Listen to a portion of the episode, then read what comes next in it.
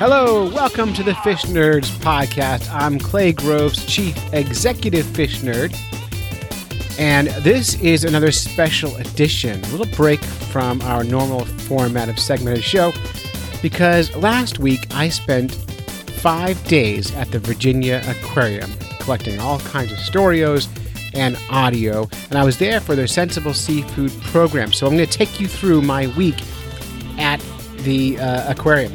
It, it's crazy how much stuff I got to do, but they flew me down, put me up, and uh, took really great care of a uh, little old fish nerd like me. And I'm super happy to have been part of the Sensible Seafood program. And uh, yeah, I'm just going to take you right through the week and share all these great stories with you.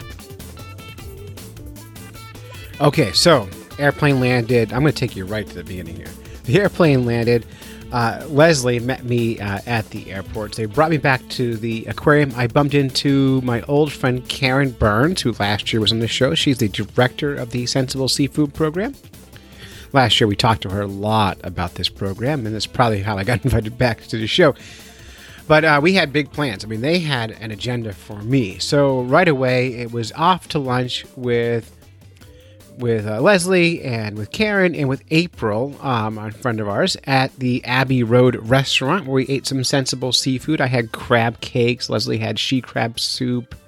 No, Karen had sea crab. I forget who had what. But anyway, we had all kinds of great food. And then we had to head off straight from there to the local Whole Foods in Virginia Beach to talk with people there about sensible seafood and I got a chance to chat with fishmonger Dan. Now Dan works at the uh, at the Whole Foods, and uh, man, that guy knew fish, and he was fabulous. So first, he started off by telling us what was in season and what is local, and what we should be eating right now. Hello, my name is Dan. I'm the associate team leader at Whole Foods Market in the seafood department, and today we're checking out some of the stuff that we have to offer at Whole Foods Market.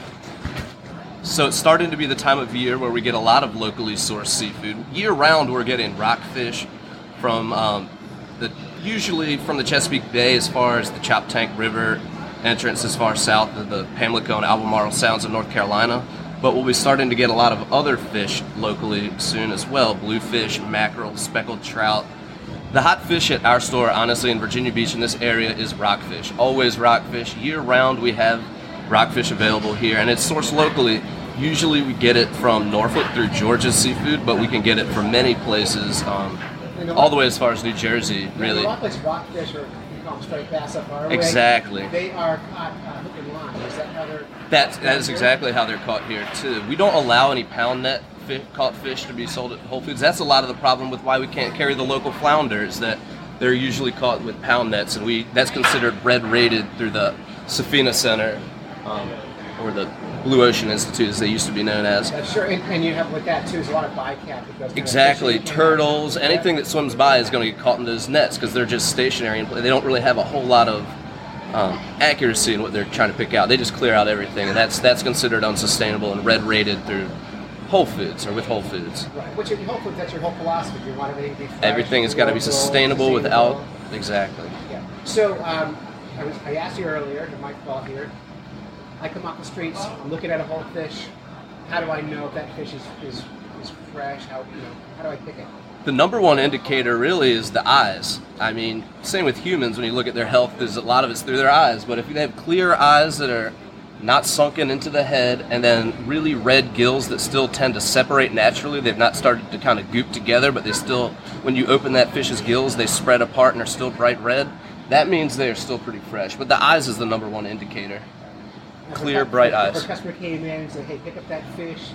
Show me inside skills, all that. You're happy to. Yeah, we, we absolutely that. We have a lot of customers. We have we, we have a lot of customers who know seafood very well. I mean, we're at the mouth of the Chesapeake Bay and the Atlantic Ocean. It's a it's one of the most diverse fishing areas, really, in the country. But some would argue in the world. You have freshwater and saltwater species combined. You have the Chesapeake Bay Bridge Tunnel, which is really a mecca for a lot of saltwater species, drumfish. Big habitat? Sorry? big habitat. Oh, it's a giant 17 mile bridge tunnel combo. It's a it's quite an impressive structure, and a lot of fish really, as they're coming in and out of the bay, they kind of stage themselves at the Chesapeake Bay Bridge Tunnel as they're coming in and out. for a couple days for the weather to pass, whatever. So it is a very diverse area for many types of seafood down here. So the customers know what to look for. So Dan knew so much about fish and fishing and everything. I talked to him for forever, but you know what you is what you got. Uh, but really, it was refreshing to be in a large chain supermarket that really understood sustainable fish and fishing. Our local markets up here in New Hampshire all have big, you know, sustainable seafood claims on their stuff, but talking to the uh, the fish guys in their market, in our markets, they don't seem to know what, as much stuff as Dan. So I went to the Whole Foods website and I pulled off their philosophy on sustainable seafood, so you would have an understanding what they uh, what they consider sustainable. And one thing I found throughout this whole week is that is defining sustainable sustainable seafood is more challenging than you might think. So this is from the Whole Foods website. Fresh or frozen, we have traceability from fishery to store, and we only sell wild caught seafood from fisheries that are certified sustainable by the Marine Stewardship Council or rated either green or yellow by the Monterey Bay Aquarium Seafood Watch. Uh, and the Safina Center. We don't sell any of the red weighted seafood you might find at other grocery stores. So I'm totally impressed with the way Whole Foods deals with their seafood. Uh, I wish all markets would be as responsible. Uh, nice work, you guys. Special thanks to Dan for his time and for Elizabeth, the manager, for allowing us to chat with Dan in the store.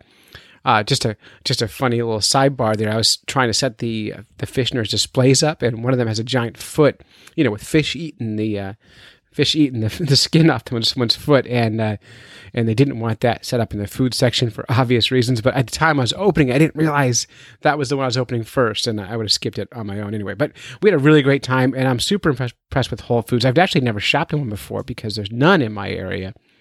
So nice job, Whole Foods, and uh, and keep it up, and keep people like Dan around. We need nerds like him who know fish and can help people make good, sustainable choices.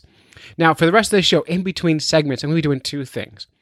I'm going to be playing people defining on their own what sustainable seafood means. So you're going to hear what average people define it as. I just bumped into people in the aquarium, at Whole Foods, and on the streets, and I just asked them, what does sustainable seafood mean? Uh, and I also did a, uh, a, a meet and greet session with the with the aquarium where we played Eel of Fortune. So I'll be playing little segments of both those in between segments on the rest of the show. Uh, but listen closely to people's definition of sustainable, and you will find that uh, the aquarium is doing the right thing by trying to educate people on what that means. But first, let me give you the aquarium's definition of sustainable seafood, right? So they have what's called the Sensible Seafood Program. Uh, and what they want you to do is look at this as a resource for deciding what foods should you be eating, what fish should you be eating, and which fish shouldn't you eat. So the first thing they want, they want you to look at is what is a seafood source? Is a seafood from local sources from other parts of the U.S. or imported? This is important because, like many other commodities, seafood can now be transported all over the globe. Seafood from local sources has potential to be fresher and reduces the financial and environmental cost of long distance transport.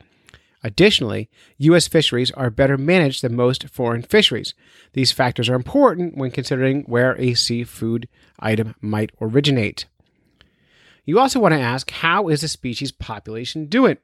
This seems obvious, but in order to know if a seafood we are consuming is a good choice, we need to know about the life history of the species and its population. Is it abundant? Is it disappearing?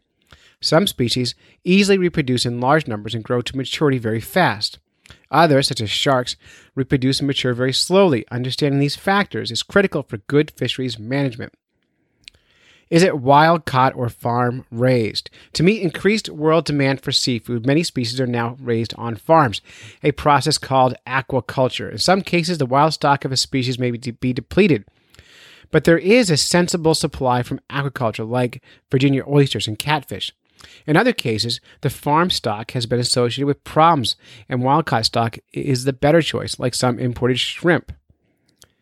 How is seafood harvested? Are the fishing or aquaculture practices environmentally sound? To answer this question, we must understand fisheries and aquaculture techniques and how they are applied for harvesting different seafood species.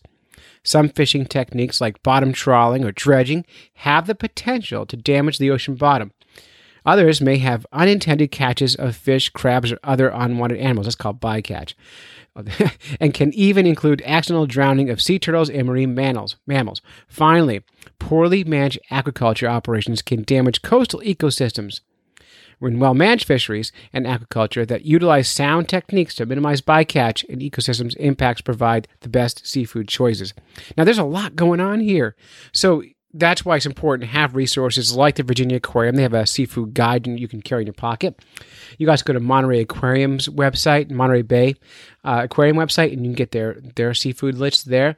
And what I've been encouraging people to do is just start asking your server at restaurants, where was this fish caught? And usually that's enough to know if you should eat it or not. If they can't tell you where the fish is from, maybe you don't want to eat it. Aileen, where are you from?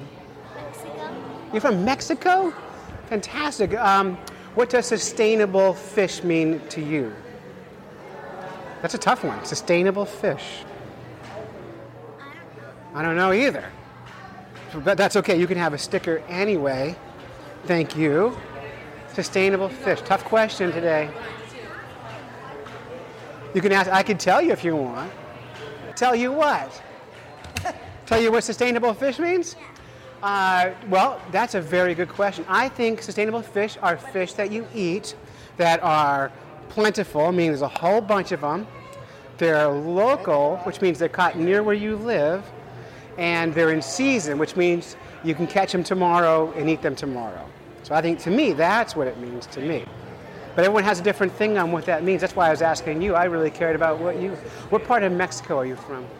So your name, and where you're from, and I want you to tell me what does sustainable seafood mean to you? Um, my name is Nick Wehrman from Kingston, Massachusetts. Sustainable seafood, um, I guess means keep the environment clean, make sure that what fish ingest is safe for us because we're going to ingest it on the second hand, so making sure it's safe like that. Cool. And have you enjoyed the aquarium today? Yeah, very much so. Pretty great, isn't yeah. it? Yeah. It's, uh, go to the Boston Aquarium a lot, so it's nice to see the difference. I feel like this aquarium's a little more educational, shows you a little bit more nitty gritty.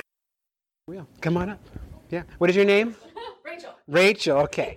We, I am I am recording this for the podcast, so I need to hear words. All right. Eel of fortune. Give it a spin. All right. I do kill wheel of fortune, so.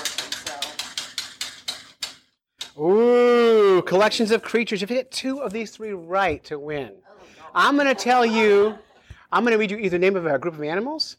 For example, like if you were talking about cattle, you say herd, and you're okay, that's cattle, herd of cattle.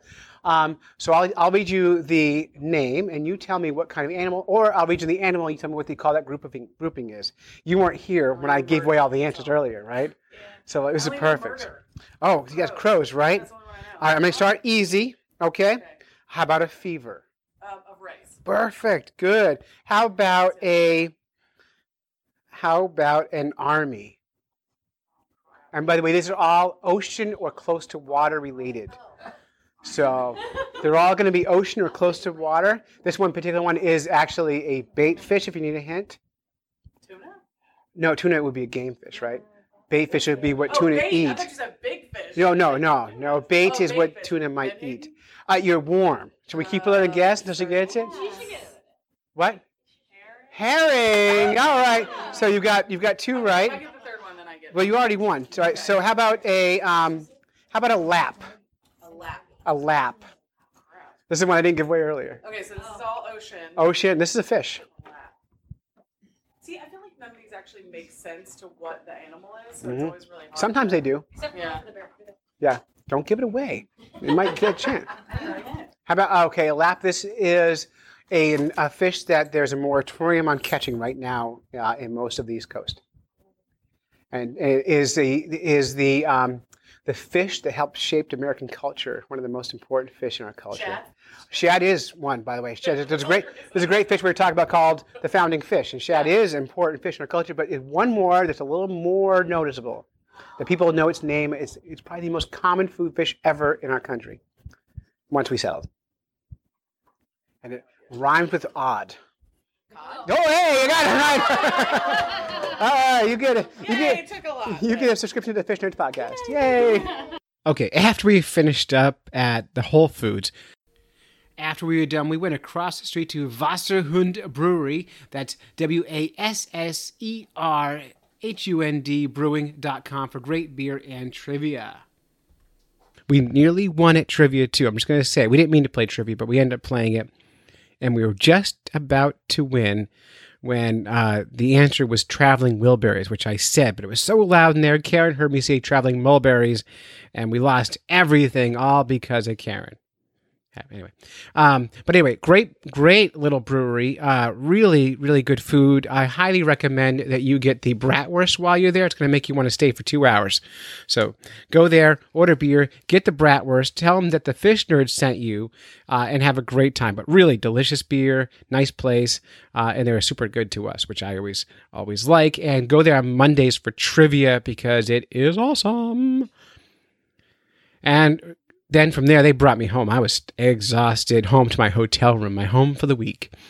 I got to stay at the Oceanfront Inn in Virginia Beach. They were kind enough to put me up for the week, treat me super, super great. Comfortable beds, nice people working there, uh, and again, took great care of me. Um, so I, I highly recommend you check those guys out when you're at Virginia Beach. But man, I was so tired, I went right to sleep. I was right in bed. And first thing First thing the next morning, I get a text from Leslie. It's time to go to work. And work means I get to go to the aquarium, which is so much fun. If, again, if you haven't been to the Virginia Beach, to Virginia Beach, get there, get to the Virginia Aquarium and Marine Science Center, and, and have a great time. So we headed directly to the aquarium, and this is where where I got a really, really amazing uh, behind the scenes uh, tour. But even bigger than that, I got to go behind the scenes, behind the seals, behind the scenes with the seals. Now, I wasn't allowed to record or take very many photos back here, uh, but I I was super impressed. I want to thank um, the seals and the seal workers. I don't know if they call them trainers or not, but they sure were trained. Um, it was so much fun. Uh, Sarah and Betty, thank you so much for showing me the seals. The seals did a cool painting for my kids. I got to pet a seal, and I'm not exaggerating when I tell you this. I cried uh, when I touched the seal. It's like one of those like childhood dreams, like I got to touch a seal. So I got to touch seal. I'm just telling you, awesome sauce. Uh, from there, you know, I did a lot of aquarium stuff. And, and then um, I had a lot of questions about conservation and stuff, and they recommended that I head upstairs to the executive offices. So I got to go up the fancy, super secret hidden elevator and talk to Mark Swingle. Mark Swingle is the director of conservation at the Virginia Aquarium, and this guy knows stuff. Uh, so I sat down with him for a little bit and chatted with him about conservation. All right, my name is Mark Swingle. I'm the Director of Research and Conservation here at the Virginia Aquarium and Marine Science Center. And you're popular. Well, um, we have a division here called Research and Conservation, and so we actually have researchers that work here at the aquarium, and um, and we're involved in a lot of different projects that relate directly to conservation of wild animals and wild places. So um, this is uh, I I I'm, pre- I'm prejudiced, of course, but I think it's one of the more exciting parts of the aquarium because we get to go out and work with animals in the wild and and uh, we do research on really cool species like sea turtles and marine mammals like whales and dolphins and and uh, we encounter a lot of unusual fish when we're doing that too so it's really really pretty exciting What's the big thing happening right now in your research? What's the one kind of driving thing right now that you guys are loving? Yeah, I guess um, uh, because we do a lot of research on sea turtles and marine mammals, um, we we do um, we're really interested in, of course, the impacts to those animals. Those are both both of those groups of animals are sometimes they're endangered species, sometimes they're threatened species, but they're they're all of them have had issues at one time or another in terms of their populations. So uh, studying them and trying to figure out what's impacting them and what's affecting them is a big deal.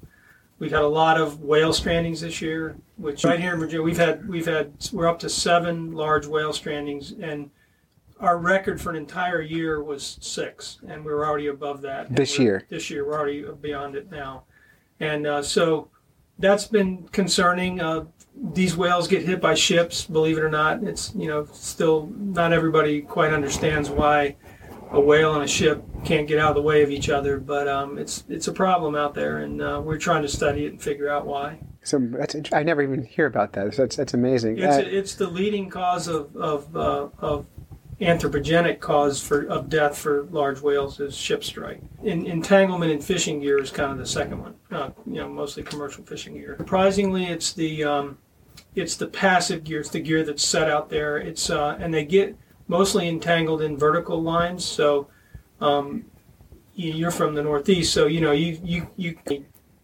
buoys there are out there. Sometimes it's just a maze as far as you can. Vertical lines are a big problem with uh, for for whales that get into areas like that and that and that feed in areas like that. So those are those are ongoing issues that we deal with, but they're pretty exciting. We've we've had our successes here. We've you know we've um, we worked with some local fishermen that that were that run a particular kind of fishing gear called a pound net.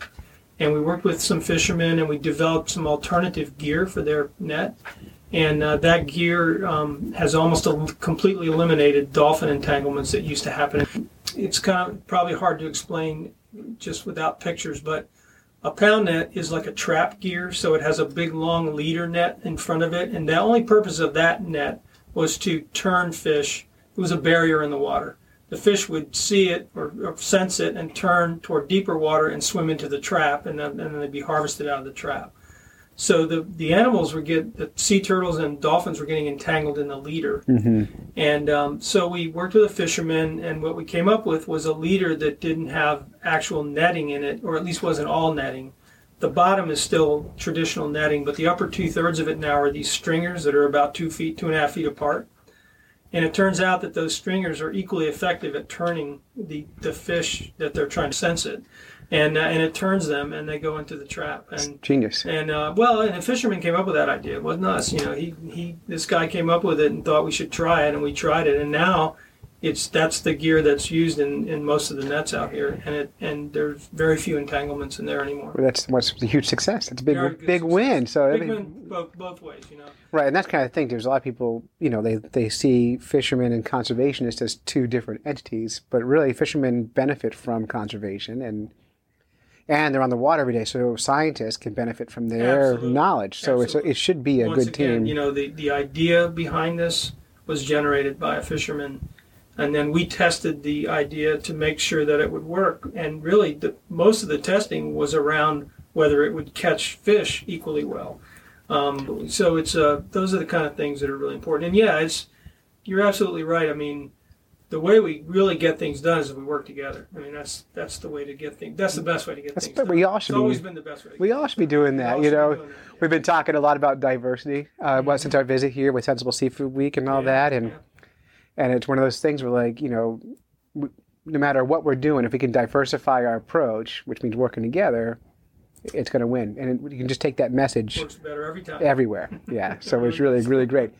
So on our show the last few weeks, we've had um, listeners talking a lot about um, harbor seals in New England, Okay. and we've had they've been it's a conservation win right now. The population of harbor seals is at a record high right now, and but but our cod stocks are not coming back.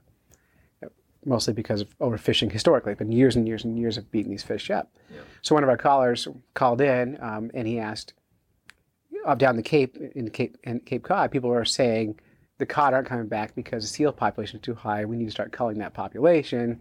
He called in. He says, "What do you guys think about this?" And last week we reported that only about 20% of the diet of harbor seals is cod, and the rest is everything else. But um, I thought since now we're here, I got the seal experience this morning. Maybe we can dig in a little bit deeper on that. Do you have any thoughts on that? Yeah, we're probably not. You're probably going to get the best seal experts in your neck of the woods up there, but Mm-hmm. just because we, we while we have seals here, and of course we have some here in an exhibit, um, we're on the we're on the real fringes of seal population. They're more north. We're, yeah, they're much more north, and uh, we but yet we do have seals here now, and in fact we have. Um, you know, it used to be the isolated seal we'd see every now and then. Now we have populations of seals. You can go out on the Chesapeake Bay Bridge Tunnel that crosses the mouth of the bay, and those rock islands that anchor each end of the tunnel. And there's one of those islands out there that in the wintertime, you can go out there pretty much any day and you'll see a pretty healthy group of harbor seals hauled out on those rocks out there. They look fat and happy and and you never saw that 20 years ago. So this is this is a the, the populations of seals are doing very well. They're doing really well, which is a huge conservation win.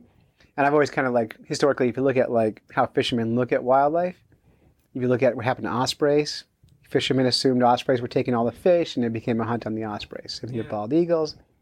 And so I always wonder, like you know, in the in the wild, the fish are going to find their balance with the wildlife, with everything else. I think we yeah, And and, I think we also we tend I don't know it's a human thing. I think that we always try to find a scapegoat. You know, there's there's Well- always a there's always a um, you always want to point at, at some issue, some animal, some issue that's causing the problem.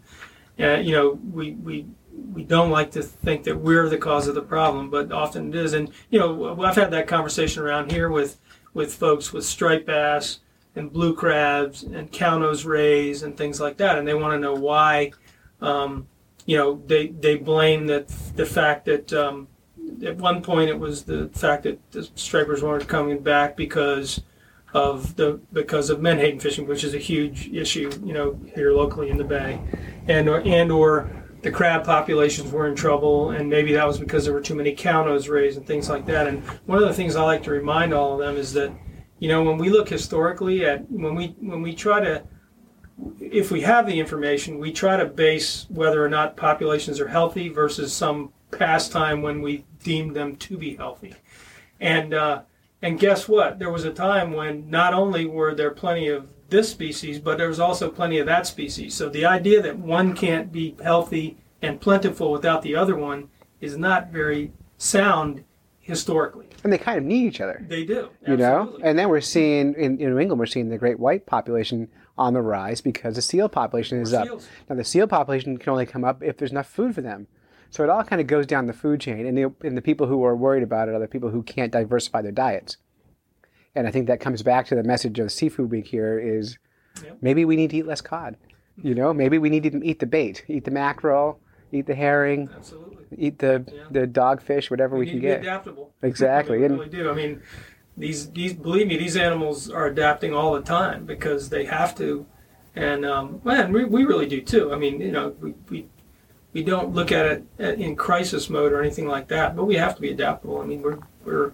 I mean, we're eating things today we, we weren't eating 50 years ago. So I mean, there's the things are going to change like that. Yeah, and it's it's, it's trendier now too. Where see, I'm seeing, you know, it's like five years ago, everyone was talking about organic, eat organic, eat organic, and now I'm hearing, hearing, eat local, eat what's in season, eat what's plentiful, and and you're hearing the organic word being thrown around less and less because of marketing's overdone it, and now it's all about sustainability. And then it, there's this week is Sensible Seafood Week here, which I'm excited about. I'm, I'm so excited for Thursday. I can't tell It's you. a, it's a great. Are you going to the event? great- oh yeah, Yeah. It's a great event and it's a great week. We, you know, we've now stretched it into a, a week of events and things associated with it, and getting the message out there. And it's a wonderful event, really exciting. It's become a sort of a real go-to social event for the area as well, too, because you see your friends there and you're there for a good reason, and you get good information, and and it's the opportunity to talk about the things that you know.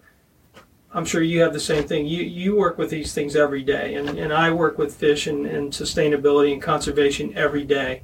But my neighbors don't, you know, and to have the to so to have a, a setting like that, to be able to have those conversations is really pretty. And it has to happen. I spent some time doing some visitor interaction today in the aquarium, and I was asking kids and parents, what does sustainability mean to you? What does sustainable seafood mean?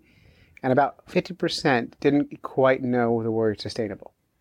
And it's not because anything's wrong with them, it's because it's not their world. That's right. And that's kind of so they're here now they're learning it and they're picking it up and feeding each other will uh, will do that building that community, which is really great. And is a big fundraiser for the aquarium. It's a well, and it's a fundraiser, and it's a fundraiser to support our sensible seafood program. So it's you know it's really a win-win. Really, it, it um, our program, of course, you know this is our big sort of signature event of the year. But gosh, the program really, and and the, the success of the program has been its outreach into the community, to the restaurants, to the retailers that are that are selling seafood. Um, and and now I'm sure um, Leslie probably told you about this new this new local Virginia seafood guide project that we're working on, which we're really excited about. So that's really how you get the, the word out there. I mean, the event is great and it's a wonderful event, and we get to touch a, and reach a lot of people that evening. but really the work goes on year round. It's a year round effort for us. Yeah, and I visited. I've eaten at um, Catch Thirty One, and I've seen your logo on their menus. I've eaten at Crocs, seen it there. I've eaten at Murphy's. I've seen it there. I've eaten at um, uh, Abbey Road, and I've seen it there. So like it's it's all over Virginia Beach. The the local Yeah. restaurants are supporting it, which is I think that's going to drive these kind of things. Having that local support of a program. So congratulations, it's totally fun and Thanks. It's been fun. It's it's Yeah. um it's one of those programs that uh, that um, it's meaningful. I mean, it's definitely something that we believe in as part of. It really fits into our conservation mission um, and sustainability mission. But uh, um, but it's also a fun thing. You know, it's the kind of thing that, and I think this Sensible Seafood Fest embodies that the the sort of fun spirit of it as well because it's sort of like what what you were talking about where you know, eating sort of things that we maybe didn't think about eating isn't necessarily a bad thing. It's actually a really exciting thing, and people get exposed to those kind of things here at the Sensible Seafood Fest. Well, I think I, I was a friend of mine used the phrase, I have a box in my brain that says food and a box that says not food. And to get one to move from the not food box into the food box is a really big challenge. But I think once you start moving them, the box falls apart and you start looking at everything as food. And you start thinking, yeah, well, Yeah. what else is out there? That what else, you know? Yeah. Yeah. I mean, I've in New Hampshire, I've eaten with my daughter, I've eaten giant water bugs that we've caught. You know, and my daughter's to them, and she's my daughter, oldest daughter's 10, she thinks nothing of eating something weird. Like to her, that's what we do, which is really fun, which is counterculture almost. It's like the new punk rock is eating weird food, Yeah, you know? so oh, yeah. it's totally good. Absolutely. Well, that's totally great. Well, hey, thanks so much for your time. That's all I, that's all I need today. All right. Thank All you. Clay. Perfect. All right. So, what's your name Alex, and where are you from? Pennsylvania. Pennsylvania. And what does sustainable seafood mean to you? Seafood that you can actually eat that's not venomous. Not venomous. That's interesting. It's- we- We haven't had a lot of people who've said that about it, um, and everyone's had different thought on what that means. I was just guessing. That's a good guess. It's a good guess, and I like the way you're thinking. Uh, what part of Pennsylvania are you from? Chris, uh, well-managed uh, fishery. You know that they don't deplete the stocks and let they take things responsibly, so they still have time to, you know, regrow and come back. Mia, Mia and, And Lauren, and Lauren. And where are you from? Virginia. we're Beach. just like we live here. I mean, I would prefer someone saying like that's really fresh, but I would be kind of like on the fence about that. About sustainable? Yeah. What does sustainable mean to you? Well, we just had a project on this. Um, kind of like reusing, not reusing necessarily in the fish terms, but uh, I don't know. It it can hold a lot. There's a lot of them, I guess. And your dad? I'm dad to Mia. What is your name? Mike, Mike. And what does sustainable seafood mean to you? re- what you eat, you can replace and keep going in perpetuity. So, is there a fish that you like to eat that you think is sustainable? Uh, All of them. All of them you like to eat? Salmon, uh, s- striper. Wheel of Fortune! Oh, Pakua lies. Okay, I'm going to read you a, a story from the news. This is a real story. And you decide is that news accurate or is it a Paku of lies? See what I did there? Um, all right. All right, rough fish get no respect, as evidenced by the most recent control method proposed by Australia for invasive common carp. Harpies are being called upon to afflict the big minnow and reduce its numbers. Is that a real thing, or is it a paku of lies? Say it's accurate. It is accurate. Yay! You get a sticker. All right, who wants to come spin the eel? Come on up. What is your name? Barb. Barb. All right, Barb's gonna spin it. Eel of fortune.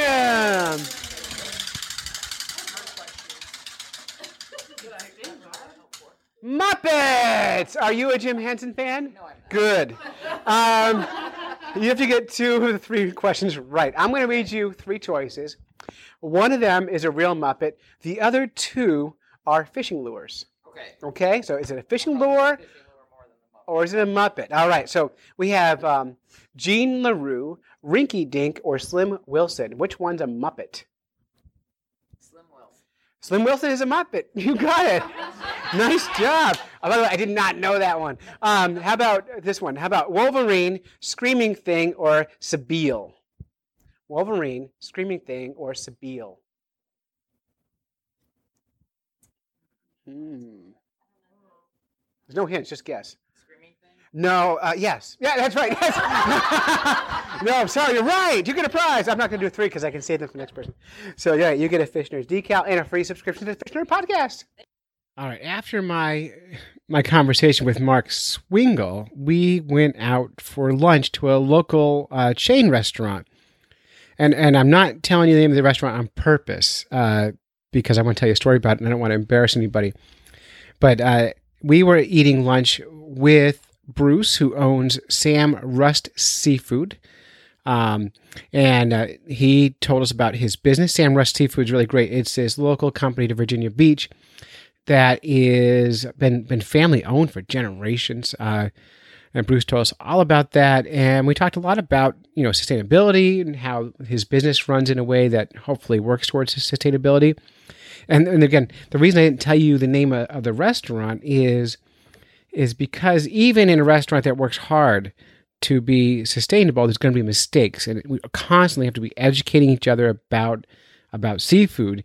And this particular restaurant, try to imagine serving you're serving seafood to people who work at the aquarium for the seafood program, a fish nerd who's recording a podcast live while you're there, and distributor of the food you're serving, and then getting it wrong and they got the order a little bit mixed up that day. They just got the wrong fish and the wrong plates, but it's uh, kind of a comedy of errors. But it gives us something to talk about because we really need to constantly be educating each other and ourselves about what fish we're eating and having that conversation. I also learned to talk to the manager afterwards that if you're not happy with your meal, please tell somebody right away so they can fix it and get it all just right. The food was actually really, really good. We just got confused on what fish we were eating. Uh, so let's make sure we get it right next time. But uh, anyway, so so uh, Bruce, owner of Sam Rust Seafood, great guy, and he invited me to go fishing, but we got rained out and didn't get to go. Snapper. You get the tuna? I'll get the tuna. And I'll get the other one. So there's Snapper. But, you, Yeah, but, there's two. but I don't want you to eat a salmon you don't want. I like salmon. Okay. I'll get the first So, Snapper. snapper. Grilled.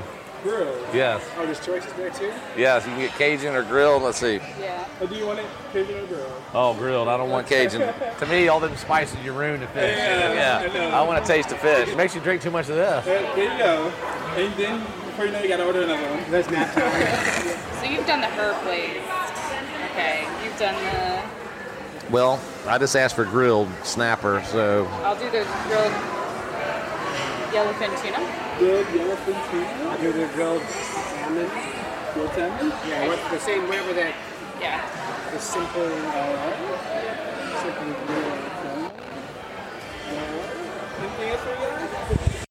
my mother's father. So uh, I don't carry the last name. Sam Rust was your mother's father. She was a Rust, and uh, he started Sam Rust Seafood in 1938 in Phoebus, Virginia.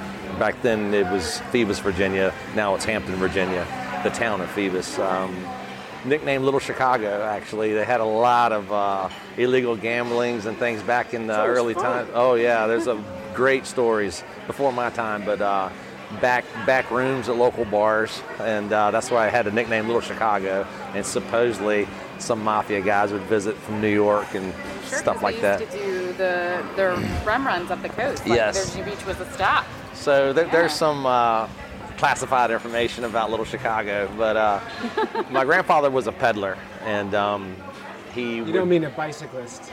Well, actually, he, he did pedal a bike with a cart on the front Is basket. that why they call them peddlers? you know I what? I was making a joke. Now I'm like wondering, is that like a thing? If we drilled down on that, I wouldn't be surprised. I don't know that answer, but uh, that- he would go to the local docks and buy fish and then peddle it to local restaurants, and bet- then I bet that's the thing. he probably is. But uh, he expanded, bought a truck, and um, when my mother grew up, um, they had a, um, a shack behind their house in Phoebus, and uh, I I remember them speaking about a cherry tree.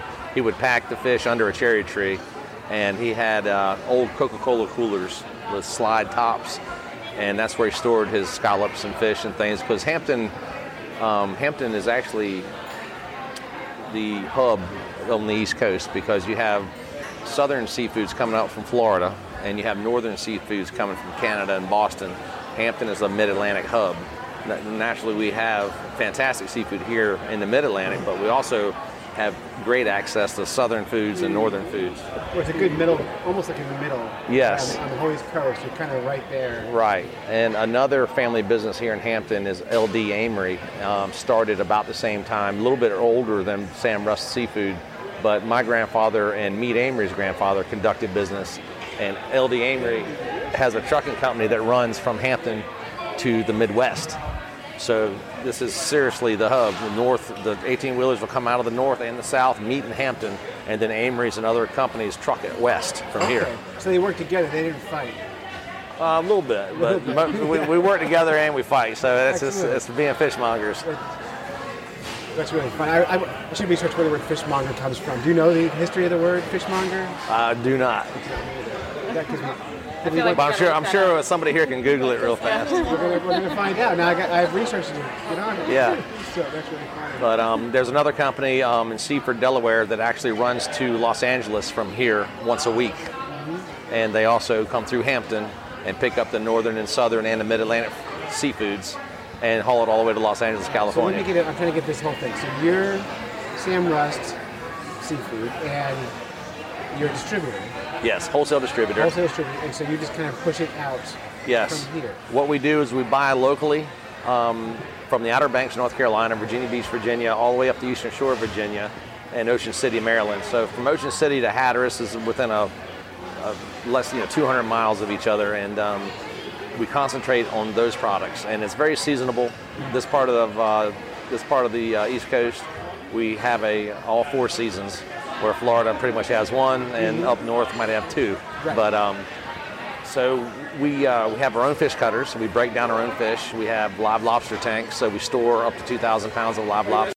So right now you're you're still not a giant company. No, You're we're still a small business. Small business. We're still a small business. Great. Um, we ship nationwide, but um, our Sam Rust trucks deliver from the mountains of Virginia down to uh, Hatteras Village in Carolina and in between. Um, So and, and now your kids are are coming into the business. Yes, So would that be the fourth generation or the yes. third? my brother and I both have sons involved in their mid early 20s, and um, they're fourth generation involved with the company. That's really cool. And you have like a personal philosophy on seafood? Do you have like this?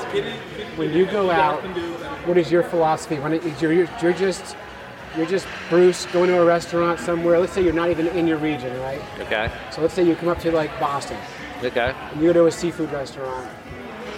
How do you decide what to order?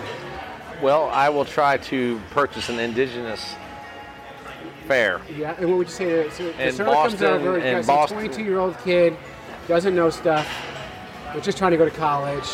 They, they get you, and you say, okay, In Boston, I would order scallops and lobster, you just know. Yeah, and maybe some clam bellies. yeah, smart, right? And you already for know. breakfast, I'd have lobster rolls and Yeah. a Sam Adams. Yeah, lobster rolls confuse me. I'm, I, I've never had one because the idea of taking lobster and like putting it in mayonnaise and sticking it on a hot dog bun blows my mind out. Like it just doesn't occur to me to do that. Like, it seems like a nightmare. Don't forget the hot butter. The hot butter. Well, Yeah. hot butter's always good. Yeah. So, and what's the strangest fish you ever ate? Strangest fish I've ever eaten.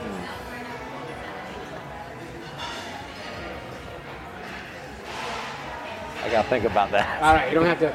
Maybe, maybe to you they're not strange. Maybe well, to I've eaten a just lot of strange things. I'm trying to think of the most strange.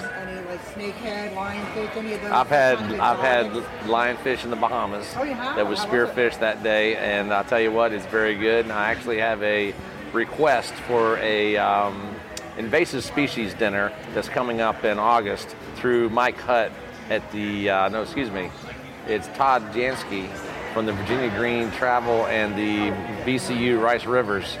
They're doing an invasive species dinner in August, and they I'm sourcing snakehead out of Maryland. I'm sourcing lionfish out of Florida and blue catfish from Virginia for him. Fabulous. We would love to do something like that. If I can get y'all in touch with him, or if y'all want to, you know, or we'll do it do it again. Yeah. But um, snakehead fishing, that's something I want to do. Uh, bow fishing in Maryland for Potomac and Virginia. Yeah, we tried straight snake head, and I thought it was fantastic. Tasty. Yeah, this is good. I've had I've had snakehead and lionfish.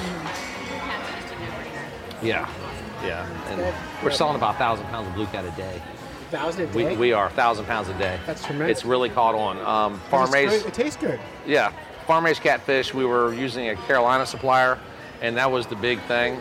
Um, and it's faded, and the wild blue cats.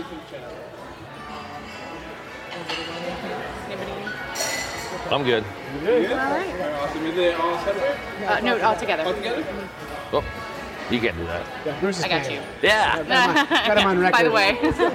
got him on record. That's Um, really cool that you're doing the blue cats. Blue cats. And you say they're they're outselling farm yes, the farm cats. raised cat is dwindled. Um, a lot like of it. wild fish. there's- That's the concept of wild well, fish there's there's two drivers of that.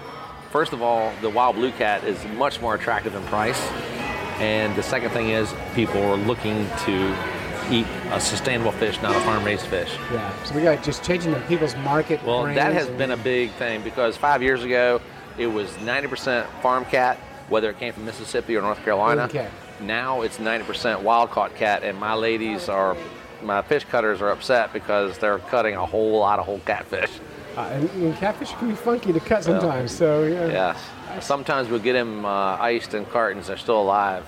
These Well- catfish are hard to die. Most catfish are. I mean, you can wrap a catfish in a towel, put it in the refrigerator for a week, and let it go and Well, be fine. and when I was uh, about 14 years old, I used to tip, fill a sink with tap water Yeah. and throw a catfish in the tap water. They'd been on ice for three days, and about half an hour later, he's swimming around having fun. That's catfish. Then he got to watch his buddies get skinned. Yeah, it's always like I was like I always torment my food before I eat it too. Yeah.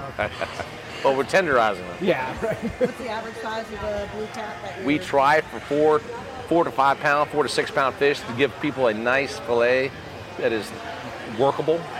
Um, there's blue cats that are really too big for some folks, and there's catfish um, we call them dress cats that are head off and gutted, and they're um, you know under a pound. That's really too small for a fillet. So um, we try for four to six pound fish. It's right in the middle, and um, the customers like that size. Six to ten ounce fillets, boneless and skinless, is what we're striving for. Nice. But if you're eating your own catfish, those little one pounders are delicious. I Yes, it's so good. yes. So- But in a restaurant situation where you have to have the wow factor on the plate, you want people to feel like they're getting portions Right. for what they're paying and for. And a baked whole catfish that's one pounder is not attractive. yeah, unless you have multiple pieces of fillet on the plate. Exactly. Are the restaurants serving it as blue cat, or are they giving a Most of them, name just out it depends on the restaurant. You'll see a generic name, well, this says catfish. Oh. Then, you know, if it were my restaurant, I would totally call what it is It's- it's- Virginia you Blue what? Cat. I think it's a marketing opportunity. you Oh, know. yes, definitely. People love the word wild. Yes, they do. They love wild caught. Yes. But to them, to, to a lot of people, the word wild caught is the same as the word sustainable. They don't see a difference, and it's it's a good opportunity. So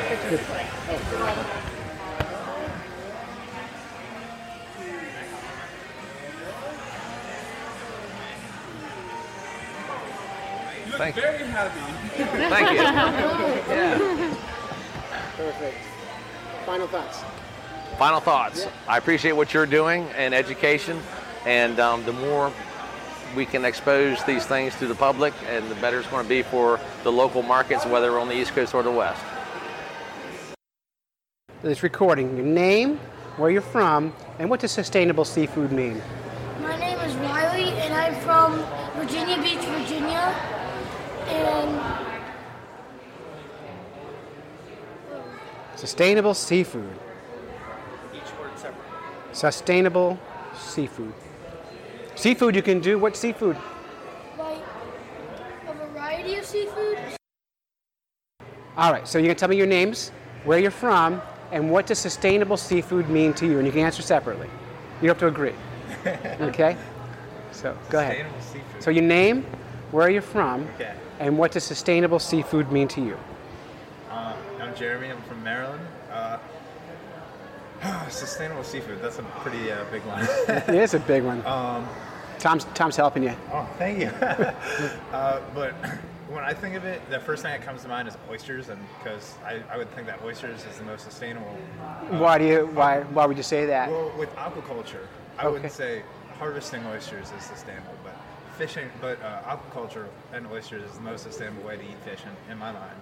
Is because you know you put them in the water, and then you don't have to feed them or anything. They feed themselves. They grow themselves, and that's when I think sustainable fisheries. That's the first thing that I think of. Super good answer. Can't argue with that. The best answer I got so far is don't eat fish. Yeah, I was gonna say. So, what is your name? My name's Danielle. I'm from Maryland, Um, and um, I think sustainable fishing. I guess it's not really something that can be like kept up over the years, but like eating the invasive fish is a good way to um, kind of deal with um, overpopulation of certain fishery, um, fisheries, and it, it helps to increase the other fisheries if those aren't out- outcompeting the other fishes that are native to the. Who's next? Who wants to come spin the wheel? There's enough prizes for everybody, to be honest with you guys. Every, every single. You can just guess. It doesn't Okay, matter. All right, Lisa's going to come up. All right. This is. Ew! Oh! she loves this. Go ahead, give it a spin.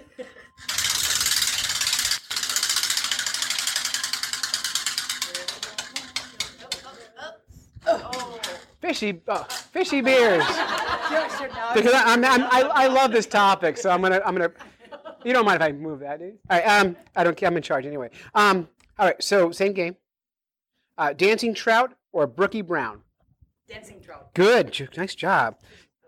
How about how about Mako malt or longfin lager? Longfin lager. Wow. So you totally win. I'm going to give you a third choice anyway because it's fun. Okay. And this is my favorite one. I wrote this one. I'm really happy with this. Um, Wall IPA. So Wall IPA or Ale Wife. Long Walleye Wall IPA or Ale Wife. Aren't those great? S- Well, is right. You got them all. Yeah.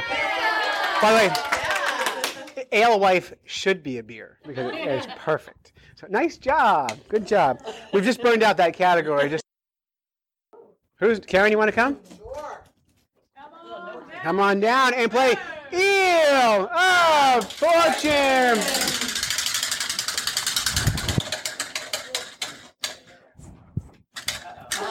Okay, Muppets. Well, because earlier before you guys arrived, she was we were drilling back and forth on the collection of the creatures questions, and so I gave them all away. So, you ready? Yes. All right. Thin fish, oh boy bird, or husky jerk. Which one's a Muppet? Thin fish, oh boy bird, or husky jerk. Oh boy bird. Oh boy bird is a Muppet. I didn't even know that one. Go- though, but... Pretend you know it. Say with oh, confidence. yeah, oh boy, bird is a muppet. Everyone knows it. Okay. How about uh, bay rat, inchworm, or Renoski? Renoski. No, it's inchworm. Remember Oscar's pet? You knew this? You're like, you're like, Karen's stupid. You should not have said that. I can't believe Veronica. That was terrible. Like, you know, she's kind of like in charge around here. She should not say that stuff. She's in charge of her. You should play trivia with her. All right. Um, how about uh, how about uh, Smithwick, Deadly Dick, or Uncle Deadly? Smithwick, Deadly Dick, or Uncle Deadly? No, I'm sorry. It was Uncle Deadly. You knew this? Muppet? Yeah. He's got a big, long kind of beauty thing going on. Deadly just sounds like a really scary name. Oh, that's okay. I'm gonna still give you a sticker.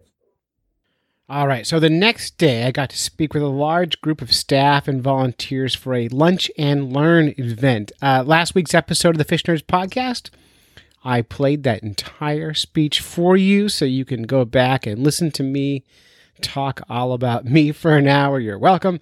Uh, enjoy that. Uh, but I'm not going to make you listen to it again.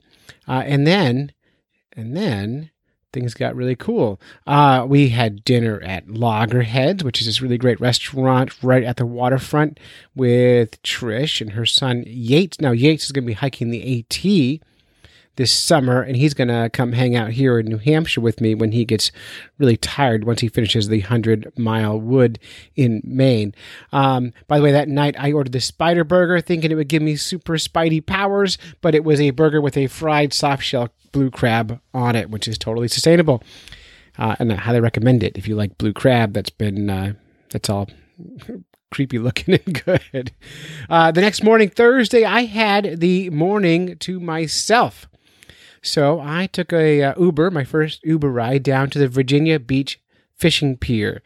Um, and uh, had a couple hours of fish, so I did it. I went out there with my collapsible fishing rod and I got some sea worms for bait and I fished for a long time and caught one like six inch ocean perch, met some super cool people, uh, and then I had to get myself to the Sensible Seafood uh, program, which was a a big day.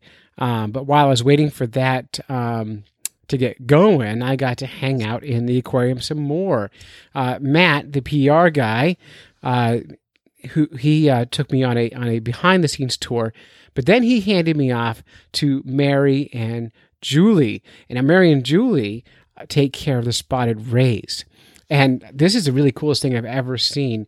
Is if you've ever been curious, like in those giant tanks of rays and sharks and stuff at the aquariums, how the fish don't eat each other. Because I never made sense to me. I'm like, why don't the fish just eat each other?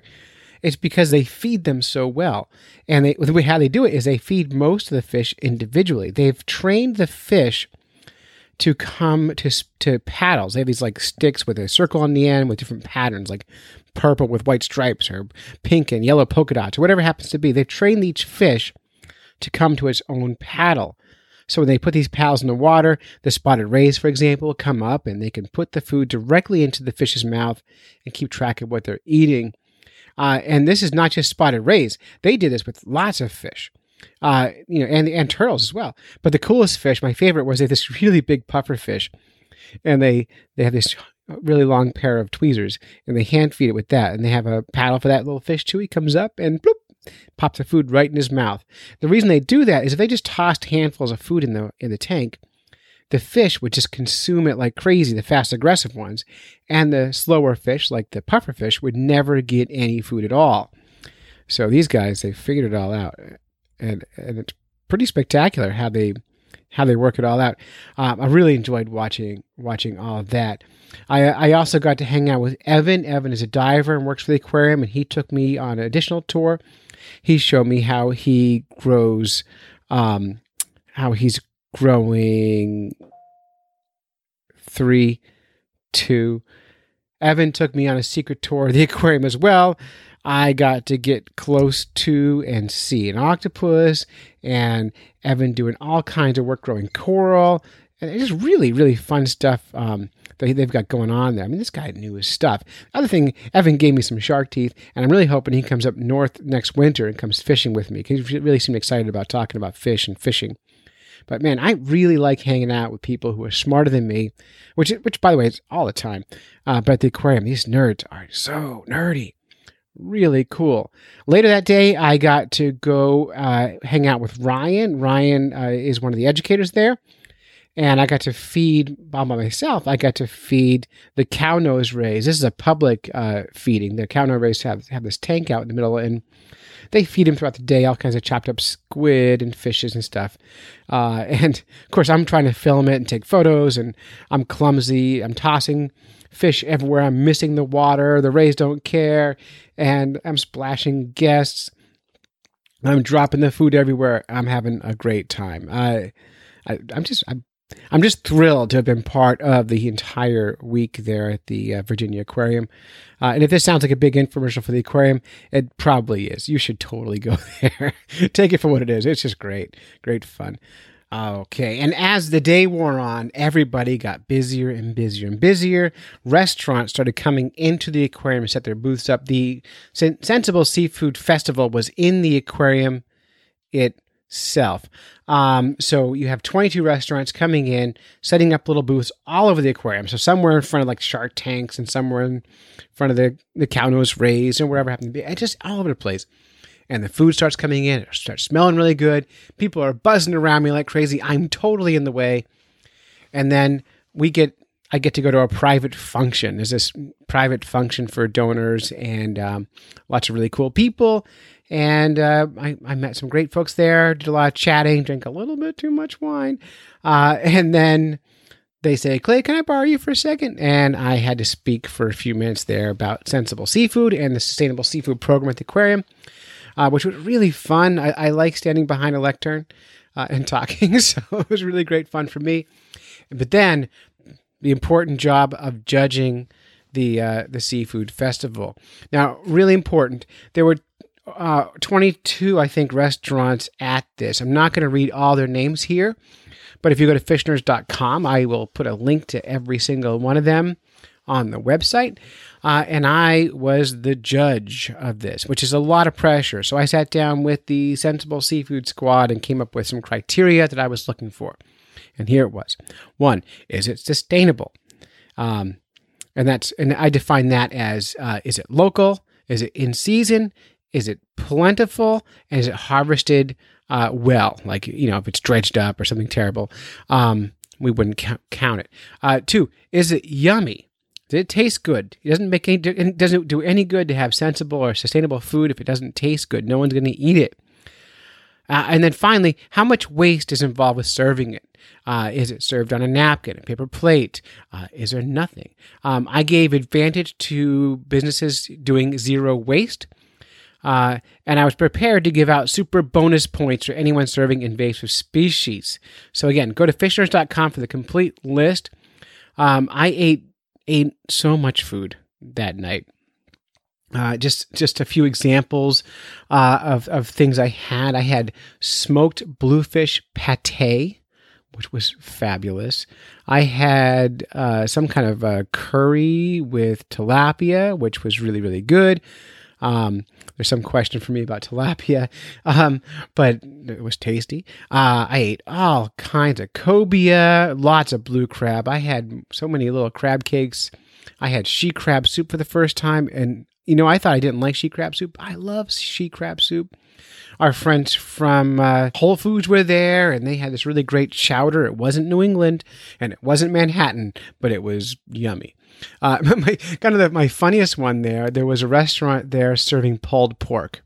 And I said to them, So why are you at the Sensible Seafood Festival?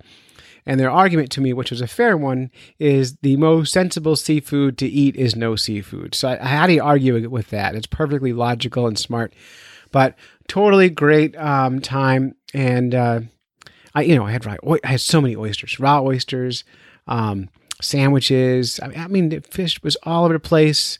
Um, so good.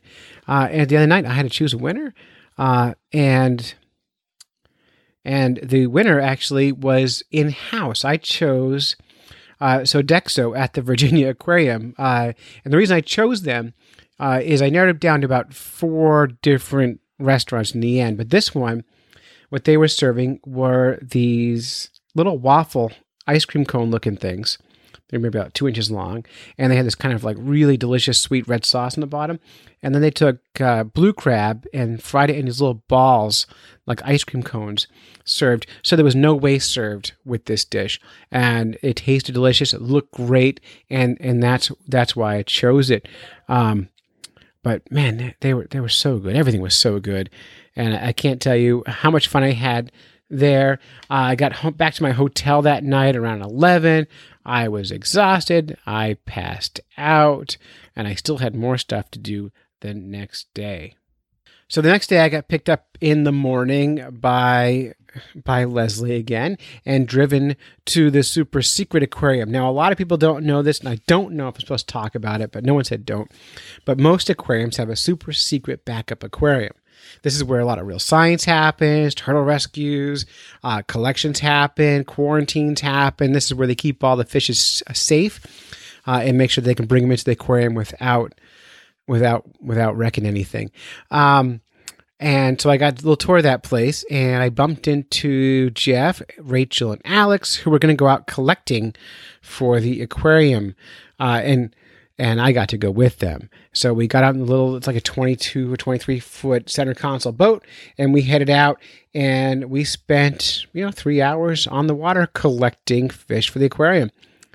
Uh, we were after uh, whiting and ocean perch and winter, uh, sorry, summer flounder.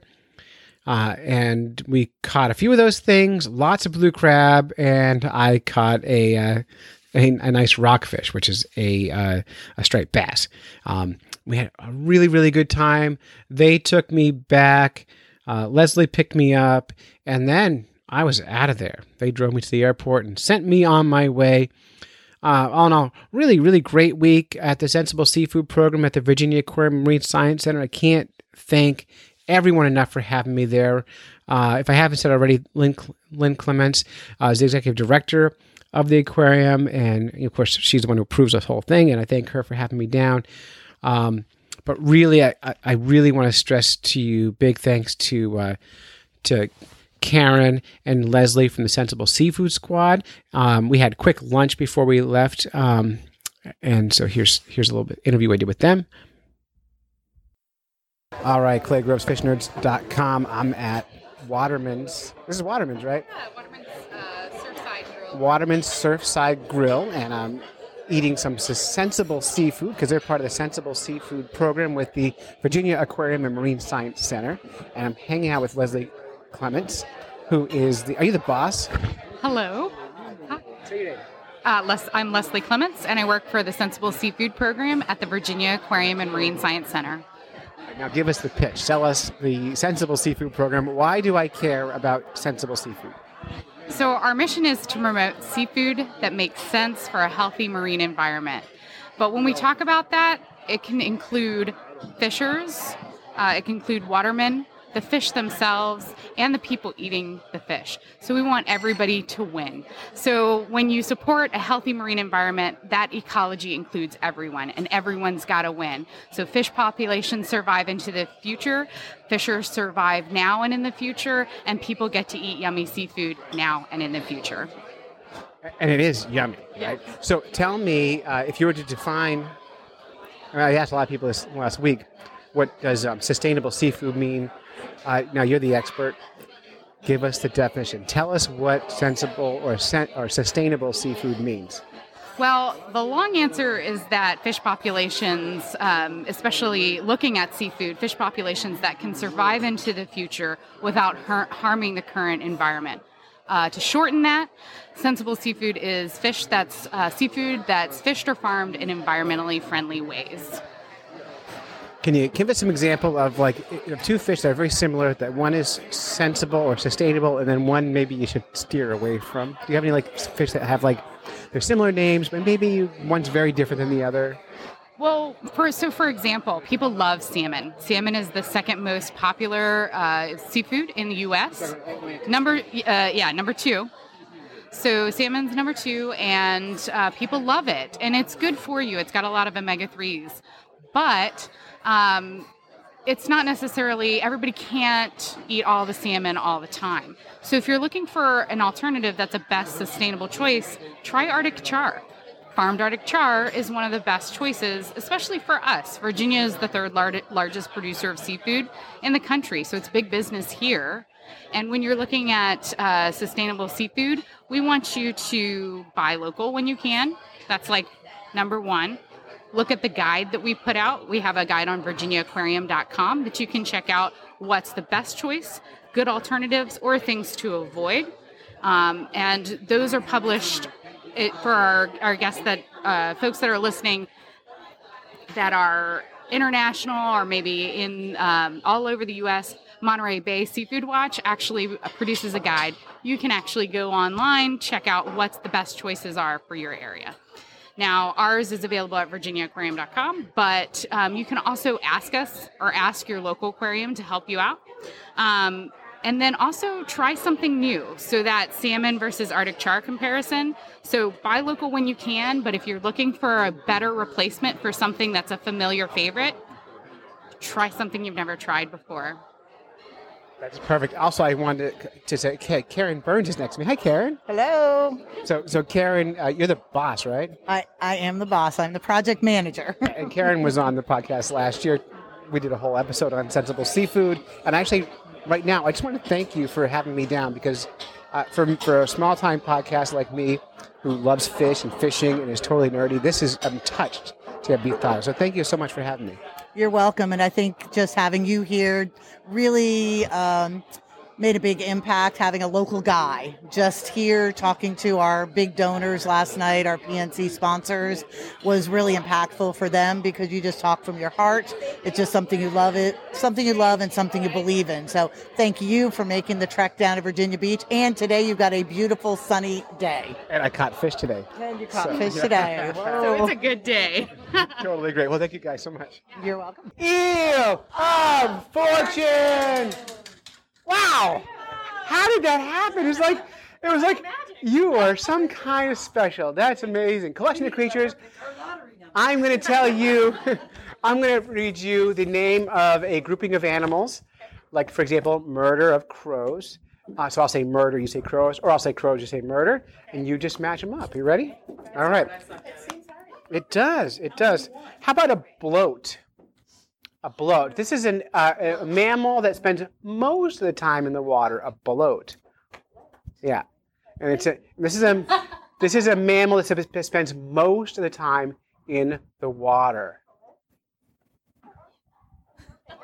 A hippo is a bloat. Yeah. How did? That's remarkable. How did you know that? She got hippo, Karen. Can you believe it?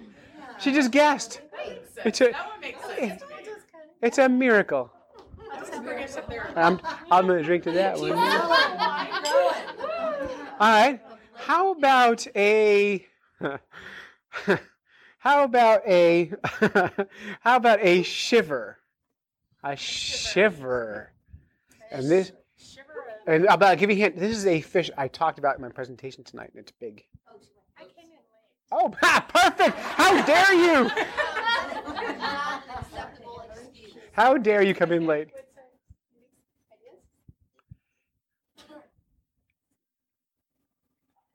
Not a sea lamp, right?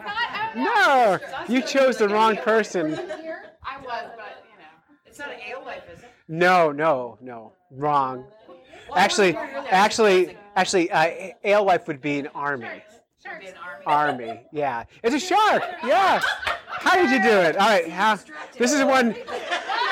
I'm going to give you one they didn't they didn't hear ahead of time because they, they quizzed me earlier. How about um, what do you call a group of turtles? You know this one? Oh, get out! She's not even trying anymore. She just told you. What is it? A bale. A bale of turtles. But hey, you got two out of three right. You got two out of three. Celia, give it a spin. Eel of fortune.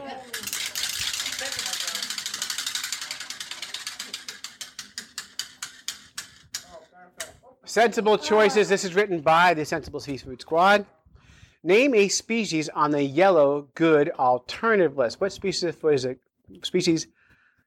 Uh, what, name a species on the on the yellow good alternative list. What's a good species of fish to eat? Catfish? I guess it's a crab question, isn't it? How about name a crab that's on the good list to eat? Blue crab. Yes, all right, good. Yes. You made me win. Uh, yeah, because you're my favorite. That's why.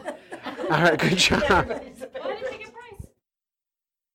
Eel of fortune. I love you. All right. Now, for those who, for those who know, he volunteers in the Sensible Seafood program. He talks to people every day. We we worked together yesterday. Yeah, we had a great time. We had a great time. All right. How many million metric tons of seafood are thrown annually overboard as unwanted bycatch? Uh, 40 tons. No, it's 27. Get out! Wow. Give another one. Is it really that much? Uh, I'm going to give you another one. There you go. I know. Well, they should have given multiple choice on these at least. I should have said, should have said 26, 27, or 28. I, um, or should have asked you in standard measure. Should have said how many, how many standard pounds. All right, uh, Ashley. We only have till seven. Come on. Eel of fortune. Yeah, well, we can just. Uh, oh, look! At you landed on fishy beers. All right. Whoa. Uh oh.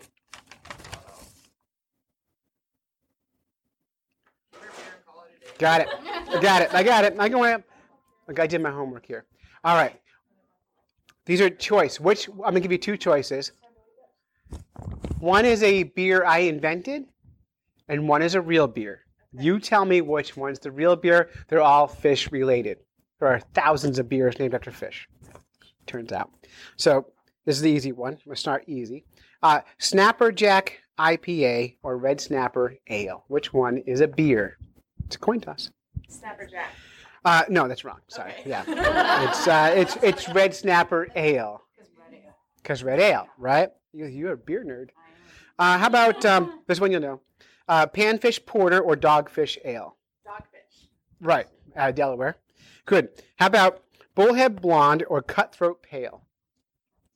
Cutthroat. Cutthroat. You guys cheating on me. I can't believe it. Congratulations. Nice job. And you get a prize there. Good job. Thank you. You get one for being my favorite wine pourer. Um, or you want to spin the wheel? No? Who's next? Do it. Come on. All right. We're going to yell for you. All righty? Eel of Fortune.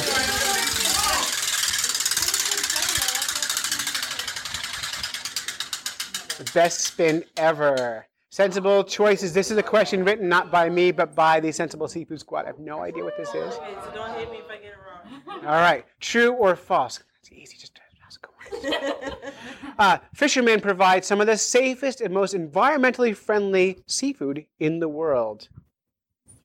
True, because who else is going to give you seafood? Look, it's- uh, U.S. fisheries is one of the best managed fisheries in the world of seafood. I was gonna say U.S. Right. Oh, U.S. Is that what I didn't say today? No. No. I'm the worst. So you get you get a prize. Free subscription to the podcast. All right. Oh, and a book. And something. But pick something. The journal. Good choice. Who's who's next? Someone. Someone, come on up. What is what is your name again? Ashton. All right. Eel of Fortune. I'm sorry, I just joined. Welcome.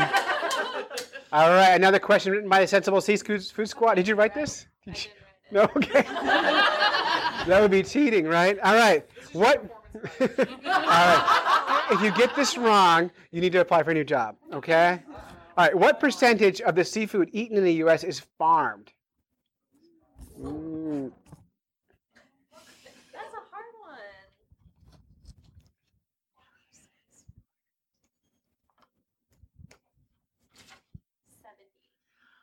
I'm sorry. You're terrible at this. what? 20? Who- is it 10? None of you know? You guys, this is your thing. Who wrote these things? for a living. I don't need. I don't 30? Uh, you guys are terrible. It's half. It's half. Hey, what's okay? I'm gonna because I like you. You're my favorite. You get. no. All right. Who's who's next? Who, who's next? What is your name? Taylor. Taylor. All right. Ready, Taylor? No, but. Good. Eel of fortune. Give me this.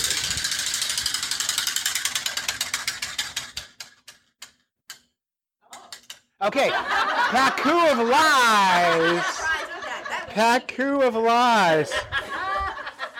This is uh, called the legendary Nut Cruncher. Our, our, va- our favorite vegetarian run amok causing headlines to explode. It seems every six months or so, a pacu is found in a lake or river and freaks people out with its human like teeth, piranha like good looks, and notoriously tendency to bite te- testicles.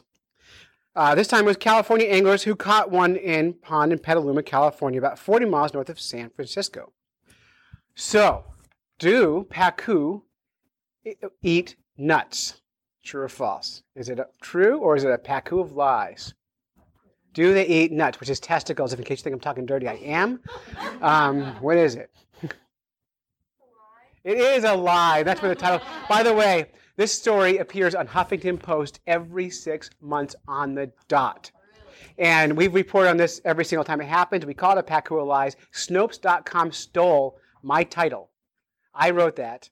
They used it. I emailed them and said, I need citation, please. They would not respond to my emails. We emailed the author, no response. And I own, and Pacu of lies, I wrote. That's my words. And Snopes, who I really, I love Snopes. But yeah, nice job. That is a Pacu of lies. Um, by the way, also Jeremy Wade did a story on this and did not admit that it was a lie. Um, and the whole thing came initially from a Swedish biologist who was making a joke, and it caught on. There was a warning in Sweden: do not swim naked uh, because of the pacu. Those of us who are never nudes don't have that problem anyway, so we don't worry about it. So that's it. You've listened to a ton of Fish Nerds when you should have been fishing. Of course, I'd like to thank our families for supporting us while we podcast, go on fishing quests, go on fishing trips, and do all sorts of silly things that nerds do. If you would like to support the Fish Nerds, and we do need your support, head to patreon.com slash fish nerds and donate $1 an episode. $4 a month would go a long way to sustaining this podcast. Special thanks to the Virginia Aquarium and Marine Science Center, and of course my family for letting me go down there. And until next time, follow the code of the fish nerds, spawn early and often. Avoid free lunches with strings attached, and swim against the current every chance you get. And eat sustainable.